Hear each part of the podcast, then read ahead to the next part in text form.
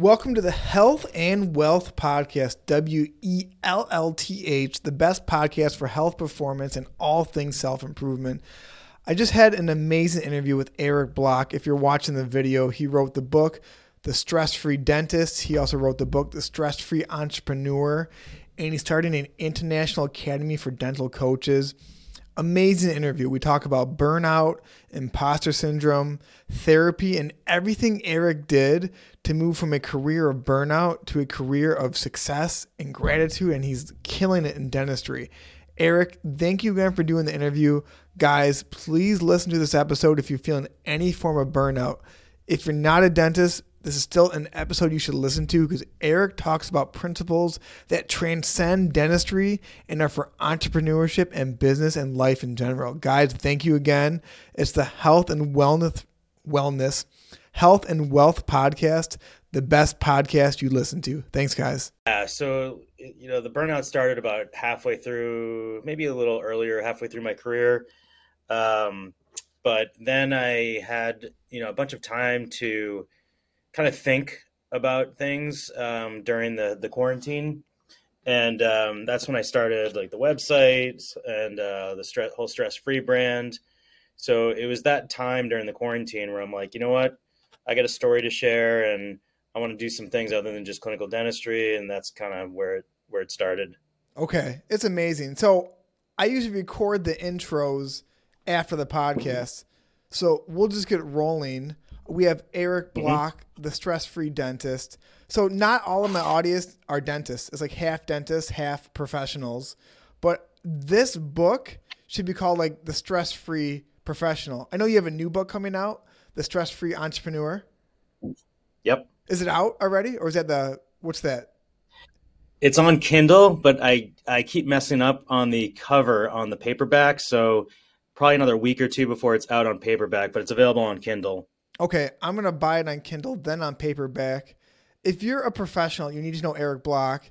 So I want to thank you for the courage for writing this book. What sparked it that you said I need to get this message out to more dentists?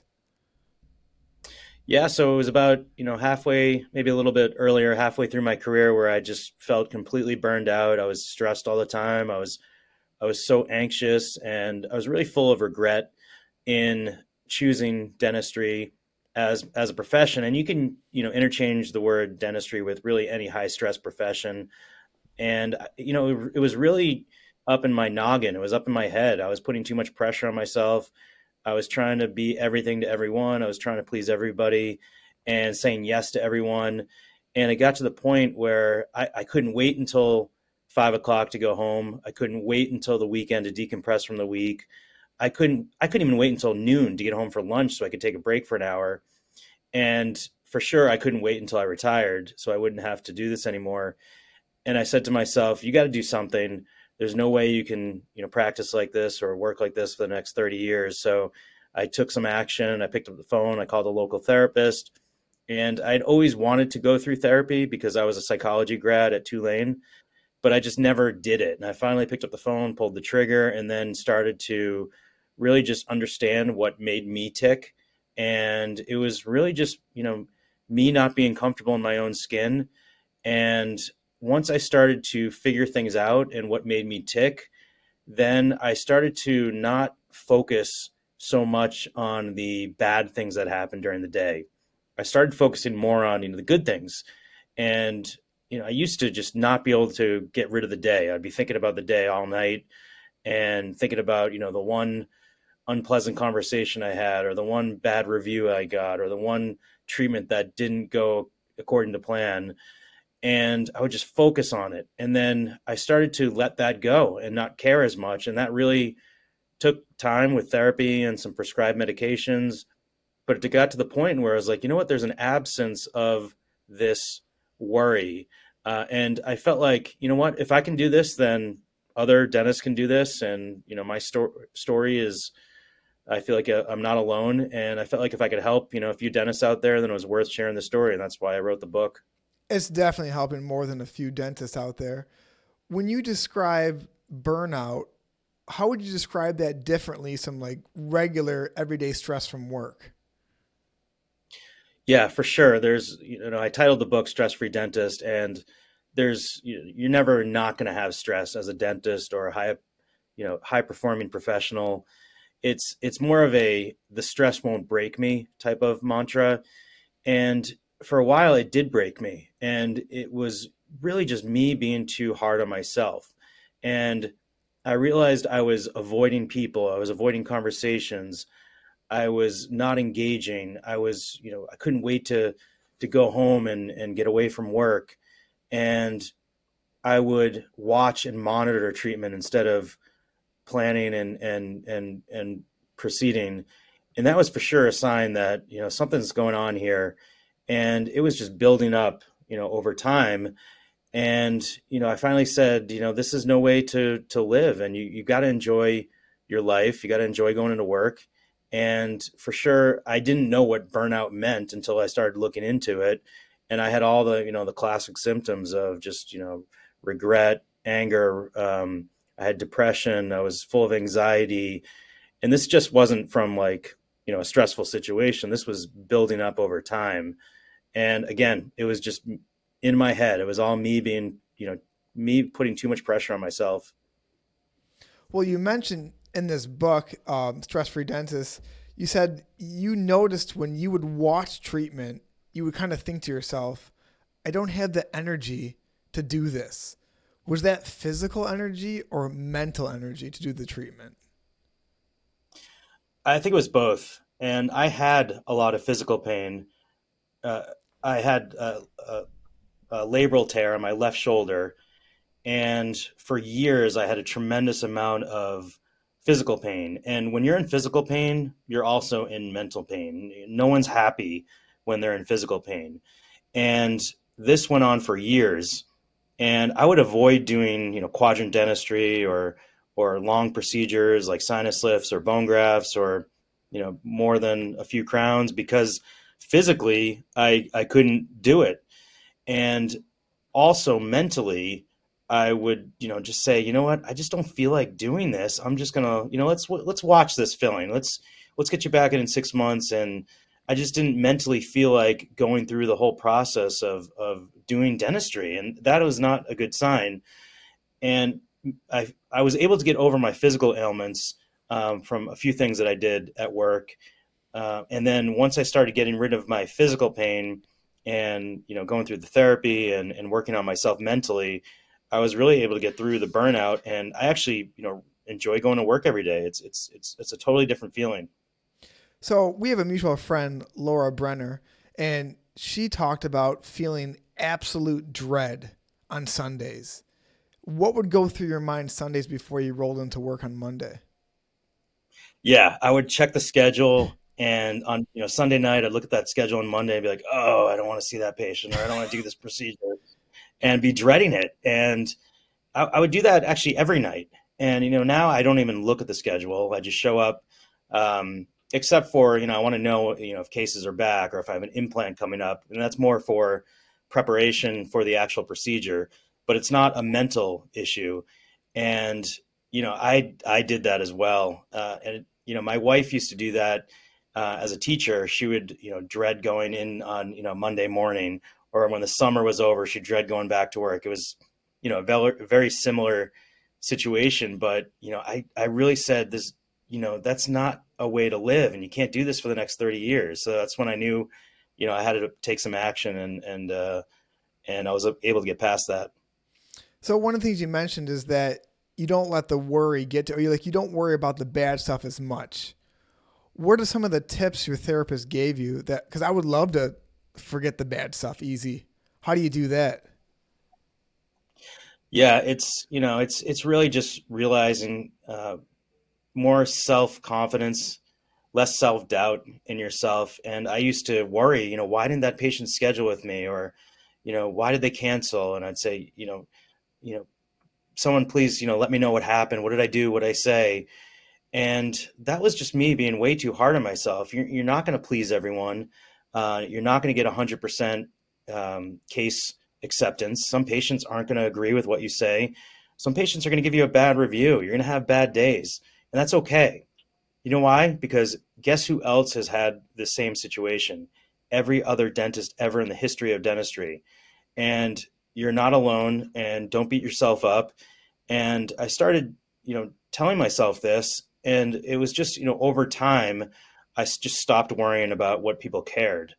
And I'm not talking about, you know, like, you know, if they cared about, you know, their, their treatment, I cared a lot about their, you know, patient's treatment, but I didn't care if someone didn't like me or if someone didn't agree with my treatment plan or if um, there was you know an issue with a staff member or it was more just you know self-confidence in myself. How did you get there? Was it self-talk? Were you like eric don't worry about it was it a journaling what i guess actual activity did you do to stop caring about what people the perceptions of you? It, it took you know this doesn't happen overnight. It took a while. It was coaching. It was therapy um, like I mentioned, we found some a combination of prescribed medication that just really just clicked with me, and it probably took a good year before I started noticing um, some differences because I really pushed, you know, my feelings of of anger, regret, and worry deep down, and I just was pretending like everything was great. And there's only so long that you can do that, and it just started building up, and you know, eventually that balloon is going to pop. Um, so, you know, my recommendation to any dentist or dental professional out there that is either feeling, you know, that stress or that burnout coming, or even if you don't, you know, reach out for help and you know, better to avoid this. Um, but for sure, reaching out to a coach, a mentor, you know, for me it was therapy, uh, peers, um, you know, whatever it takes. Don't go through this journey alone. I love how in your book you have paragraph or excerpts from. Is that your therapist that's talking, or is that a friend that's a therapist in your book? That is a uh, a friend, um, Phil, and he. I just clicked with him. Uh, he was actually a friend's therapist, and I interviewed him, and I'm like, you know what? I there's I got to get more out of you. There's more here, and he treats all kinds of you know high intense professionals you know dentists some of them doctors lawyers um, entrepreneurs you know people that are in you know broadway shows that type of thing. And it, it's just common themes over and over. But he just had so much great insight. And i said you know what? I got to get more out of you. So he, he helped uh, contribute to the book. I love it. Do you think sometimes the type of person that's attracted to dentistry is the same personality that can be crushed by the job?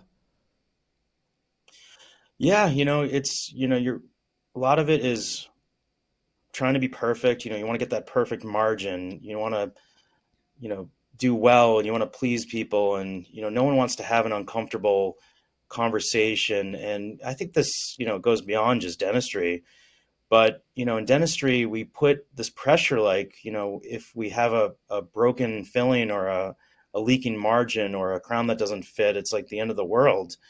And you know, that is just us being too hard on ourselves. You know that there's no such thing as being a perfect dentist. And I, you know, I think in, dent- in dental school we try to be perfect. Um, you know, we we have our competency exams and we need to pass our exams and our, our national boards and get our state licensing exam. And when you get out, you know, you can't continue on like that. You know, this is real world and you, you're just not going to be perfect to everyone. So sure, I think that, you know, you go through school and maybe you did really well in college and you're not used to, you know, failing. And guess what? That's going to happen. And it's going to happen a lot. I totally agree. And a lot of what you learn in school, dental school or otherwise, it does not prepare you for the real life at all one of the things you talked about that I identified so much within your book is people pleasing. Have you always been a people pleaser?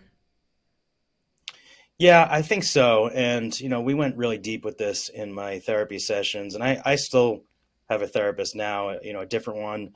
And I'll, I think I'll continue on, you know, for the rest of my life with coaching or therapy. But we went deep into you know why I was doing this, and it was really just me not being comfortable in my own skin, and I didn't want to upset anyone, so I just try to please everyone, and I would take on, and this would backfire. I would take on cases that weren't in my comfort zone.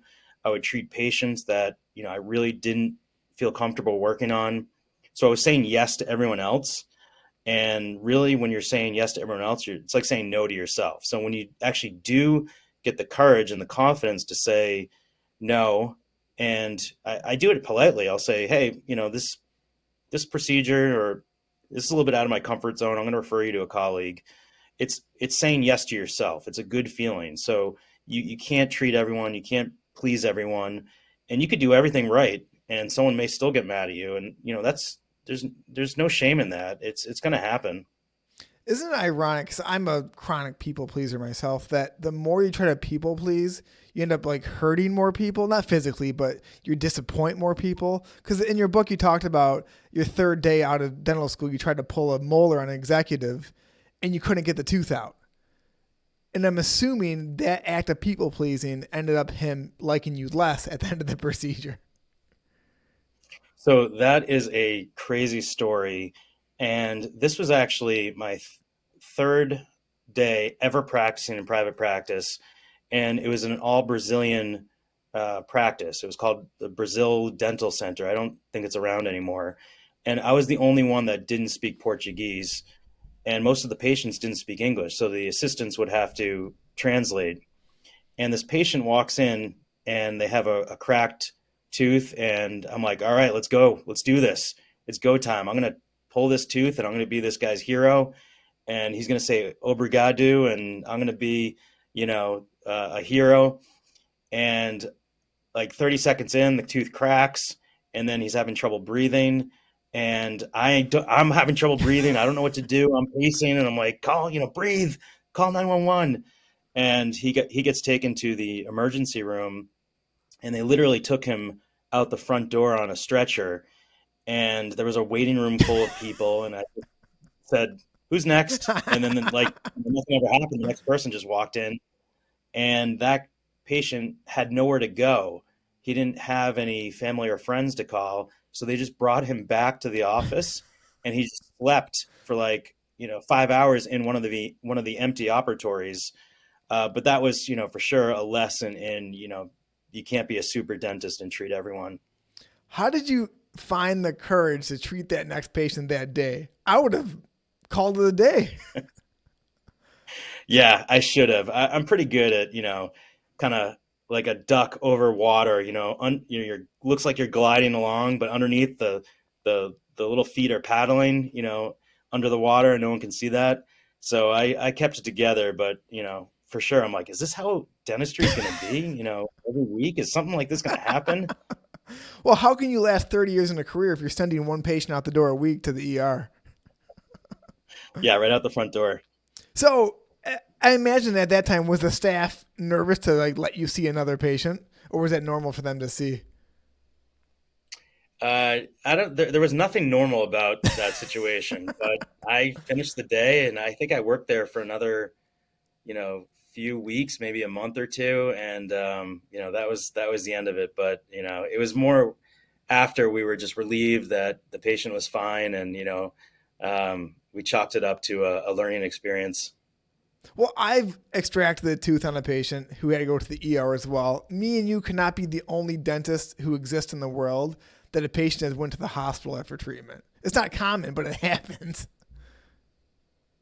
Oh, I'm sure. Yeah, it, it you know it happens. People are gonna you know. Luckily, it was the patient was just having a panic attack. I was having a panic attack too, yeah. and um, you know he, he ended up going to the emergency room. But um, you know I've had patients pass out, and you know luckily that's you know knock on wood that's really all that's happened. Um, and it's scary when something like that happens. It's it's really scary, and it it really helps to be prepared and practice for these situations. Um, you know, have that oxygen ready, have a plan in place to call 911. But I thought, I really thought like, you know what, this is not for me. If this, gonna, this is going to happen commonly, then I'm going to check out of this profession fast. But knock on wood, it hasn't, you know, really happened much. Thank God. And how stressful is that though? You just spent however half a million dollars in undergrad and dental school, and three days in, you think to yourself, I have to do something else. Yeah, and then you know, like I said before, there were some cases that I took on that you know really backfired on me, and some patients got mad, and you know that even may have been worse. You know, the mental anguish that I went through, uh, and again, these were cases and patients that I should have referred out. They're probably out of my comfort zone. And I think that I put more pressure on myself and stress on myself from those types of situations. So you said, and if you're willing to tell us, that'd be great. You said with your therapist, you explored why you like to people please. You don't like to, but you people please. What are some of the reasons you found out with your therapist that you tend to people please? It, it was all self confidence. It okay. was a, le- or I should say, a lack of self confidence. Uh, I had a tremendous amount of of imposter syndrome when I first got out of school. I looked like I was 12, you know, when I got out, and I would I would expect the patient to question my treatment plan and, and question, you know, who is this young dentist? He he doesn't know what he's talking about. And it was such a lack of confidence. And that really builds up. And the way I overcame a lot of that was to get people to like me. Uh, I overcame, you know, okay, maybe they don't think I know what I'm doing, but I'm going to get them to really like me, and that's how they're going to, you know, continue on to be my patient and say yes to treatment. Uh, same thing with staff. Same thing with colleagues. Um, if they get, if they just like me enough, then, um, then that's that's great. So it was again, it was all just, it was all just up here. And I feel the same way too. Um, one of the things you talk about is the fear of being sued or reported to your state board. And I think a lot of dentists think if this person just likes me, even if treatment doesn't go perfect, I'm probably safe. And both me, you know, that's not true. Even if they like you, they can still sue you or send you to the board. Yeah, for sure. And it really, it may take some time, but find out your comfort zone, find out what treatments you like to do, you don't like to do, what you're good at, what you're not good at, and don't go past your comfort zone because that's when you get into trouble. You know, you think you're helping someone, but if it doesn't go right, then it you know it could end up really badly for you. So know your limits, and that may take some time. You know, get out there, get trained, get educated, learn what you don't like to do, and don't do it. Refer it out. Um, things that you really like to do, do them, do them well. And if you want to take on a new treatment, then learn that really good and start slow. Start on easy cases at first or patients that are really easy to work on. Um, start with staff, start with family, um, but take things slow, especially with a new treatment. I totally agree. I've heard from a mentor, it's not really the treatment you're doing, it's like the person you're working on if you want to like try something new on someone. Yeah, so we we started last year we started clear aligners and this year we're starting with sleep and airway.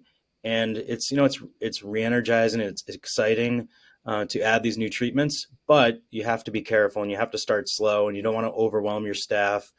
And you don't want to take on you know cases that are too complex. So you know there's plenty of work out there. You got to get yourself trained and, and educated and get yourself confident first. Who are you doing sleep and airway with? So uh, uh, Gel Practice Solutions, um, uh, Jen Kirkham and, and Lane Martin, uh, been working with. Um, I really just started. I was actually my first patient. Okay. I made an appliance for myself because I have mild sleep apnea. And um, I did a home sleep study, and I was waking up 10 times a night and snoring. And I had like the classic signs and symptoms of sleep apnea. And I'm 47, so I made myself an appliance, and you know, it's really helped me. Do you feel the difference than when you wear that appliance the next morning? Yeah, and my wife notices the difference because you know sometimes I fall asleep without it and I'll snore and she'll wake me up and I'll, I'll put it in and once I put it in it pr- protrudes my mandible and opens up the airway so I snore less but for sure I'm not waking up 10 times an hour like I uh, like I used to. I think too, maybe you'll agree, sleep is like so vital in mental health, and a poor night's sleep will absolutely lead to more depression and anxiety, or maybe anxiety and depression leads to less sleep as well. I always need my eight hours of Z's. I'm one of those people that just needs his sleep, and I got a whole, I got a whole routine. I have a Tempur-Pedic pillow. I have my my Huggy, my Leggy um, I got my sleep appliance. It's a, it's a whole thing, but I at least get my eight hours because if I don't, then you know I'm I'm not a happy camper in the morning. What's a leggy? Uh, I'm like if you read um, if you Wikipedia like how to sleep, I'm like the textbook um, person on how to sleep. So I sleep uh, almost like uh, um, uh, in a fetal position, uh, kind of on my side. I have my Tempur-Pedic pillow. I got my my my sleep appliance in, and then I have a pillow between my legs. Uh, it's like it's when you read like how to sleep. That just is how I sleep, and it's like that's my comfort zone. What time do you go to bed? Uh, I go to bed probably between eight thirty and nine p.m. Oh wow, early. Okay, and then you're up five or six to get your eight hours. Yeah, I'm up early, and that wasn't by choice. My son went through this period where he would wake up at 5 a.m. and, and tap my shoulder and want to go downstairs. and I also found that, you know, I get so much more accomplished in the morning. The house is quiet. I get stuff done. Um, and I'm doing blogs or articles or webinars or writing chapters in a book, uh, working on my websites. And I like to get a lot of that stuff done before I go into the office. Or I'm working on these things in between patients uh, but at the end of the day, I try to shut it down. What time do you shut it down? Uh, after after a day of practicing. Um, so like today, I'm done at about five o'clock, and then uh, I'll head home and, and try not to do any more. Okay, that's a struggle for me. Um, I have four kids at home, and I have trouble getting home and shutting it down because what I regret most about my time at home is I tend to give my kids what they call the leftovers, where I'm so drained at work, by the time I get home, they get terrible Vince, not happy go lucky dad. Do you find that the more you went through therapy, you're able to give your kids and wife more quality time? Actually, I think that's more of my schedule at work. So I, I still get home and I'm a zombie sometimes and I'm more introverted. So I decompress by not talking to people and just kind of being in my own headspace and just need some time. And my wife gets it, and she just understands me uh, and how I tick. Where other people are more extroverted and they get that you know the energy by re-energized by talking to people and socializing. But for me, I need to just kind of decompress for a bit. Uh, and some days it's worse than others. Some days, if I'm really busy at work, uh, I get home and I'm just junk and um, you know, unfortunately, that happens. But you know, now I'm more in control of my schedule at work, so I don't get too overbooked and too busy, um, and that makes a huge difference by the time five o'clock rolls around. What's your schedule look like at work? Uh, it depends on how many assistants I have, and we're going through a bit of uh, an assistant shortage right now, and I think that's that's industry wide. But if I have more assistants. I like to have three. If I can have three, then I can actually get more done and not be as as tired. So I'll have a uh, a main column, and I don't overbook that main column. I have a few, you know, rock um, blocks in there where they're an hour and a half appointment of crowns or implants, uh, and then I have in between I have um, some half hour or 40 minute appointments for fillings. And then on the side, I have uh, appointments that my assistants can do, such as you know adjustments or night guards or scan for bleaching trays. Um, so I don't try to do too much if I don't have the help. If I just have one assistant that day, then I may just shut the day down and only accept emergencies. Uh, or if if hygiene has an opening, then I'll tell this the front desk to not schedule anyone in a hygiene opening and have them help out my assistant. So it really depends on how many assistants I, I have helping me. Are you the only doctor in your practice, or do you have an associate?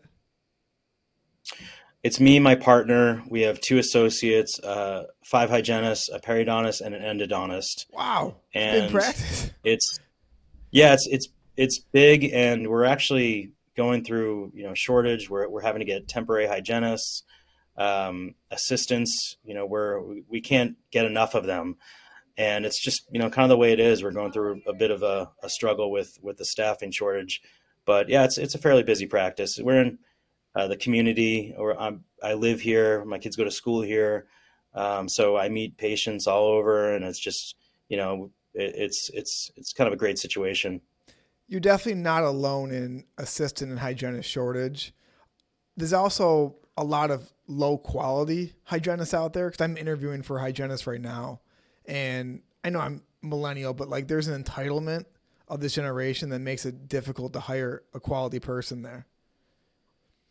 So yeah, I think that comes with um, you know the the work when you want to work, you know the the Uber, the DoorDash type of mentality where you know the the the employees, the workers are are kind of in the driver's seat, and yeah, there is there can be that that uh, type of uh, entitlement situation. So a lot with people pleasing is drawing boundaries. How are you drawing these boundaries between your patients or even your staff that allows you to be less stressed? Yeah, so there's actually um, that's a great question. I used to be very guarded with my conversations with patients, and I was, you know, the doctor, and I'm going to come in with my white coat, and I'm going to, you know, try to be scientific and speak in dental lingo and I don't want anyone to really know my personal life. And I've totally changed that. And I am so open and uh, honest with patients and about, you know, my life and just have, you know, normal conversations with them. And that was so freeing to do that.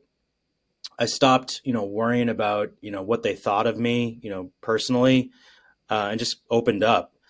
Now, on the staff side, I, I do absolutely keep, you know, many barriers you know, I go to work, I go home, um, don't really socialize with staff except for when we have staff parties and, you know, uh, staff events or office events.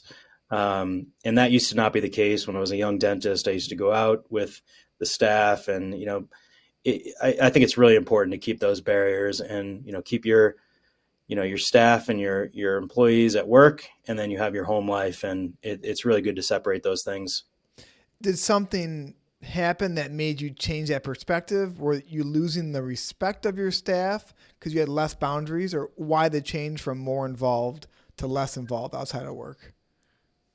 Yeah, and I think this goes back to me trying to be a people pleaser. I wanted to be the fun, you know, young associate, the hip guy, the cool guy, the laid back guy, the fun one. And I was single at the time and and I would go out at night and stay out late and you know, I look back and I really regretted doing that because these are your you know, people that you work with, and you do should you should be showing a level of leadership and authority. And I'm not talking like talking down to people, but there should be a barrier between you and the staff. And you know that's in the best interest for yourself. It's the best interest for them. It's in the best interest for the patient. Um, you want to keep everything professional and you know keep the focus on on the work. And then when you go home, you know have you know your own your own home life. That's so true. I younger in my career, I thought the same thing. Like if I'm easygoing, if I joke around, they'll like me more and work harder for me, and that's not true at all. So, do your patients or your staff know that you went through therapy?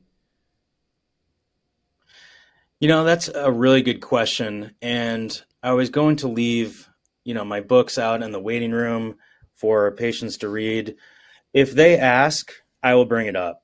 Um, but that's maybe an uncomfortable conversation that I don't want to bring up unless I'm asked. And I'll I'll go into it with someone, uh, or if a patient is a therapist. But there's certain things that I don't want to talk about with patients. You know, religion, politics, um, you know, mental health, unless that conversation is brought up. But I like to keep things pretty light and neutral when I'm when I'm talking to patients. Do they are they aware of your presence online? So this podcast, a lot of my patients actually listen to. Do your patients listen to anything you put online? Uh, some, you know, I've brought it up and I've showed them, but I don't think most uh, really know what's going on in you know the world of dentistry. Uh, okay. and that's that's fine. I guess we're so inundated with so much content coming everywhere. You can almost be anonymous to your patients and super popular in a dental niche, which you are. So the one thing I do really like to bring up is, you know, the new book, The Stress-Free Entrepreneur, because that really transcends dentistry and, you know, a lot of my patients can relate to that. And I'm also writing a children's book and oh. that is like I get way more of a positive response than that than anything I've done.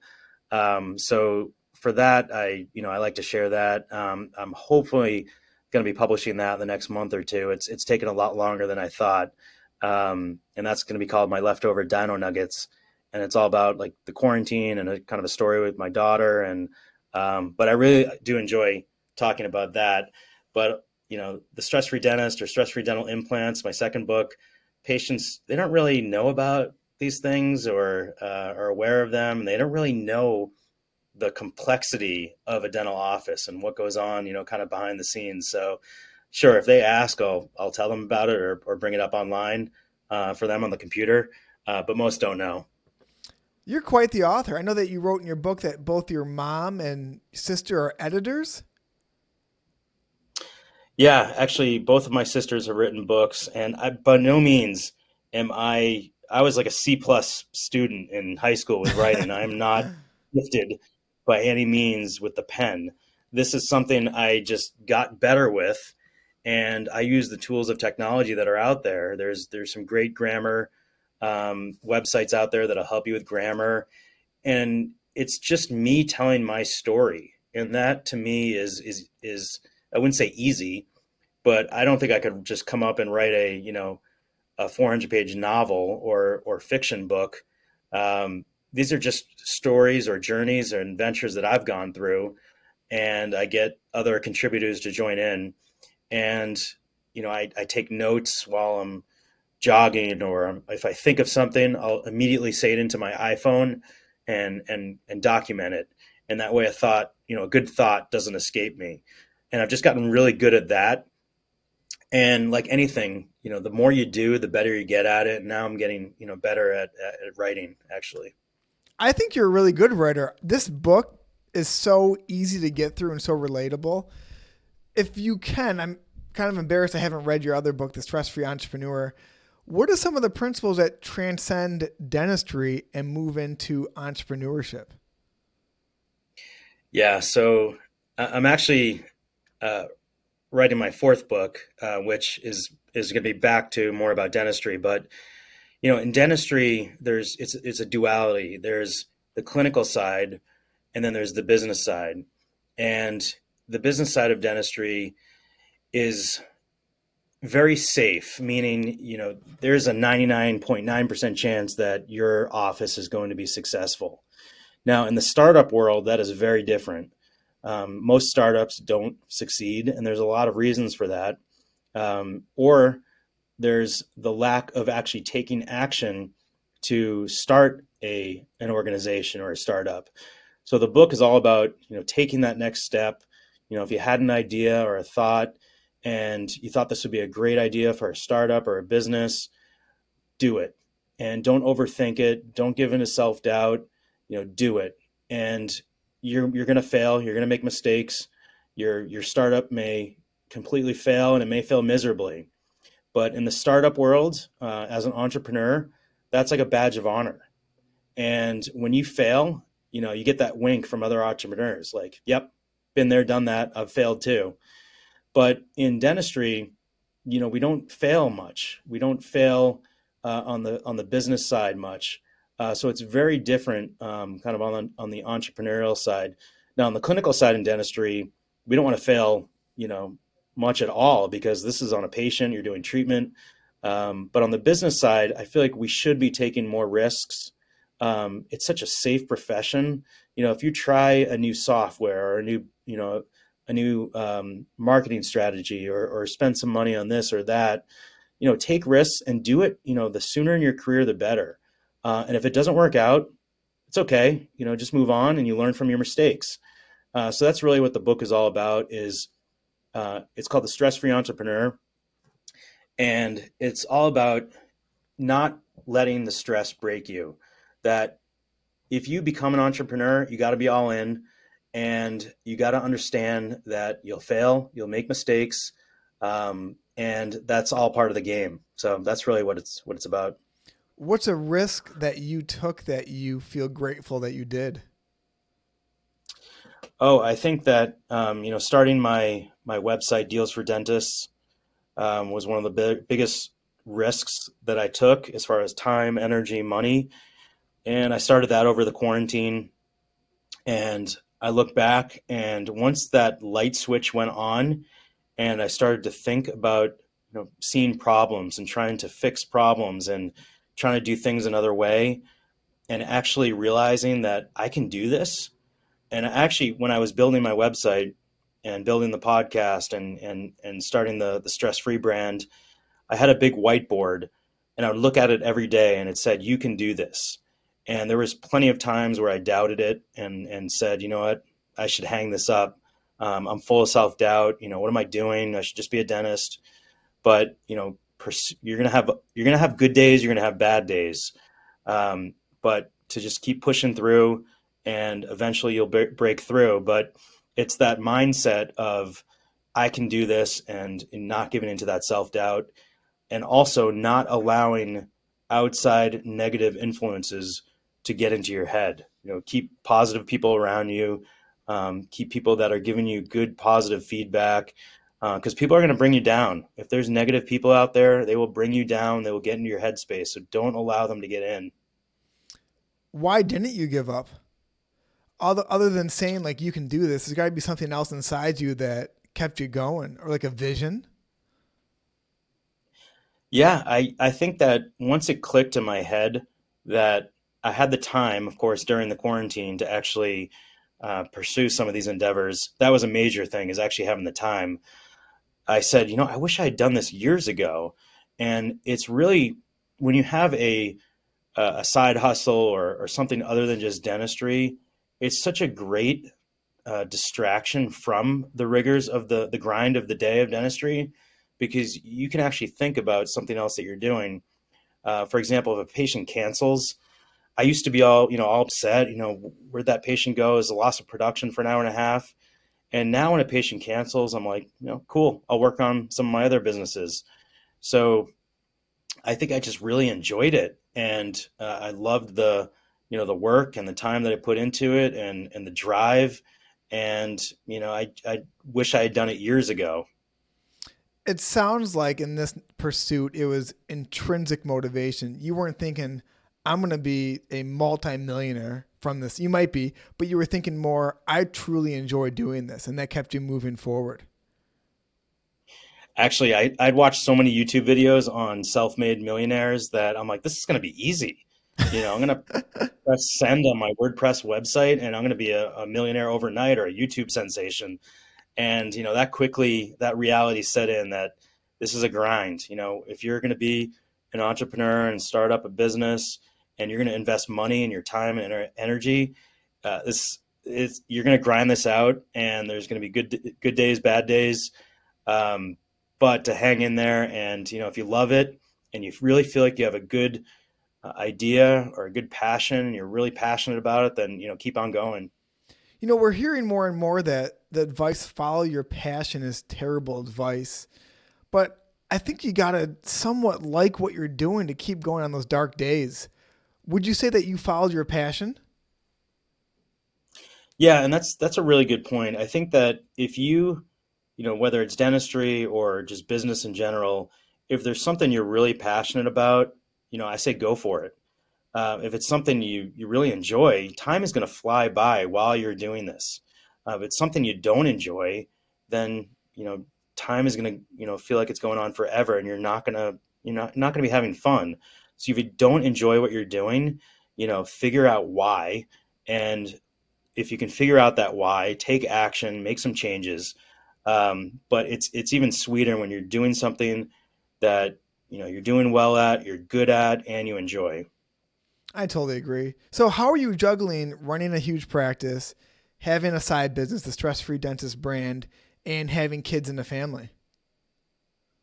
Yeah, so I, I, you know, I get up early. I get a lot of this work done early. I do it in between patients.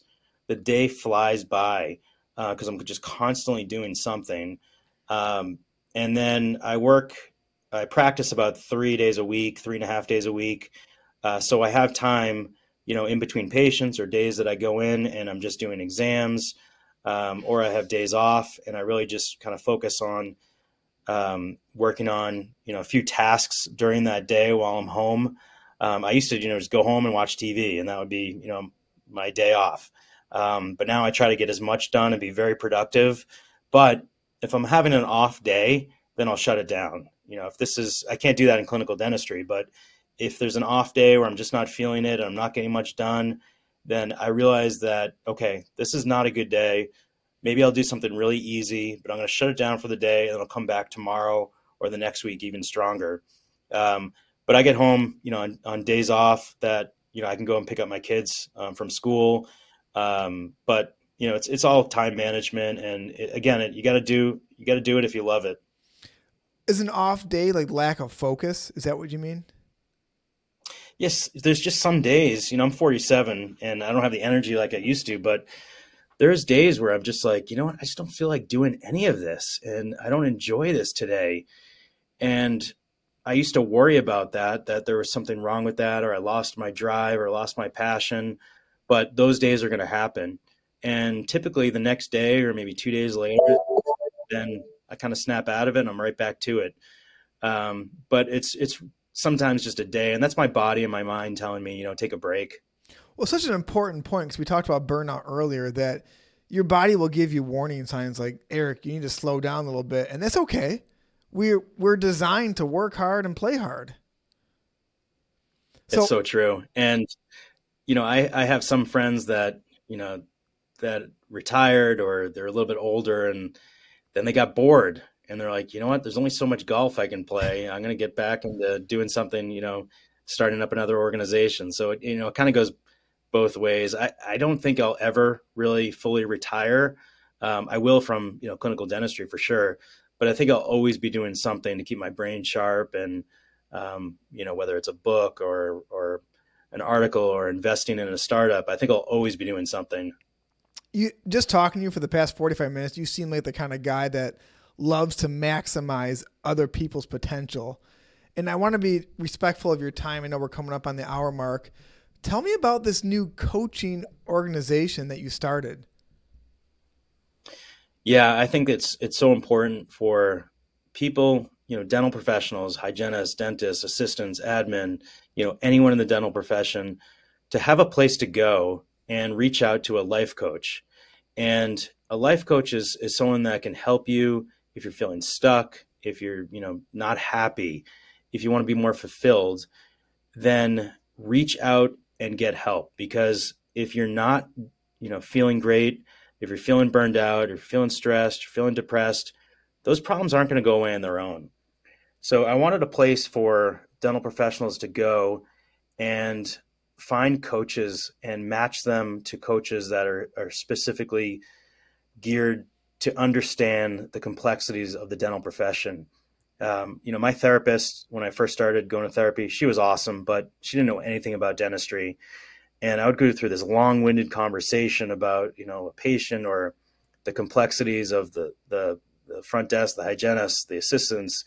And she didn't really understand, you know, what I was going through.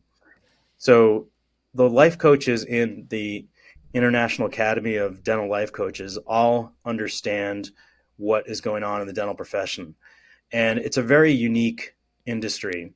And we have hygienists, we have uh, uh, former assistants, we have dentists, we have life coaches that are you know dedicated to dentistry. So we just wanted a place for and build awareness for people to go and reach that outlet to get the help that they need how does somebody become qualified? So I'm very interested, just like you are, at maximizing other people's potential. How would a regular dentist like me become qualified to coach other dentists? That's actually a really good question. That's going to be our phase two. Phase one right now is just getting you know people help and connected with a life coach that's already you know certified from a another organization but as we grow, we're going to build our own certification. And for dentists or dental professionals that are looking for a career change or looking to become a life coach, we are going to train them as well. Uh, that's more phase two. Phase one right now is just giving people a place to go so they can get matched up with a life coach. Great. What's the timeline on phase two? Uh, I was hoping to, you know, have it done last year, but uh, you know, as you can tell, I like to, you know, pursue ideas. And uh, Dr. Laura Brenner and I uh, have been partnering up with this IADLC.com, um, the International Academy of Dental Life Coaches organization, and um, she's really helped me to be strategic. And you know, sometimes you got to pump the brakes, focus on phase one first, and then we'll go into phase two. Uh, so phase two will happen where we start to uh, create our credentialing program in the next in, within the next year. That's great. So before we end, I always ask two questions. The first question is, what is one takeaway you'd want the audience to have from our conversation? Yeah, I would say, you know, number one, if you're a young dentist, to get out there and watch and observe other dentists and do it in different types of practices, whether it's urban, rural, suburban. Go out there and see different styles of practices, watch other dentists work, and then mold these philosophies or um, types of practices towards your own, you know, own type of practice um, get out there, see what's out there, and then create your own style. Um, and reach out for help. You know, whether, like I said before, whether it's a mentor, a peer, a coach, a therapist, reach out for help. Do it early, do it often, because a lot of times dentists are stuck in their own little isolated bubble, especially solo practitioners. And you know, they go to work, they go home, but then they don't reach out to any uh, peer engagement. And before you know it, you know, uh, a few months can go by and you haven't reached out to another dentist. Uh, same thing with hygienists. You know, reach out, um, and it's almost like a little mini therapy session. You talk to another dentist. You know, like we're just having this conversation. We just get each other, and we live these parallel lives. Um, so it really just helps to get out there, engage, and and and network. I could not agree more. Isolation will destroy your mental health. I totally agree. And the last question is please tell us where we can find you, how we can work with you, how we can buy your books. Yeah, so you can search me on uh, Amazon, Eric Block. I have three books on Amazon. Uh, also, you can go to the stressfreedentist.com. Uh, also, check out the IADLC.com, which is the International Academy of Dental Life Coaches. Um, check out the website, and if you're you feel like you're you need more, you feel like you need help, you feel like you're stuck, you feel like you're burned out, uh, we'll get you matched up with a life coach. I think every dentist needs to know you, if not read your books. People that are watching, this is Dr. Eric Block's book here. Thank you so much for doing this interview. Um, I hope we can stay in contact, and uh, I hope you have a good weekend. My pleasure, man. It was a great interview, and this just flew by. So it was, it was great to meet you. Thanks, Eric.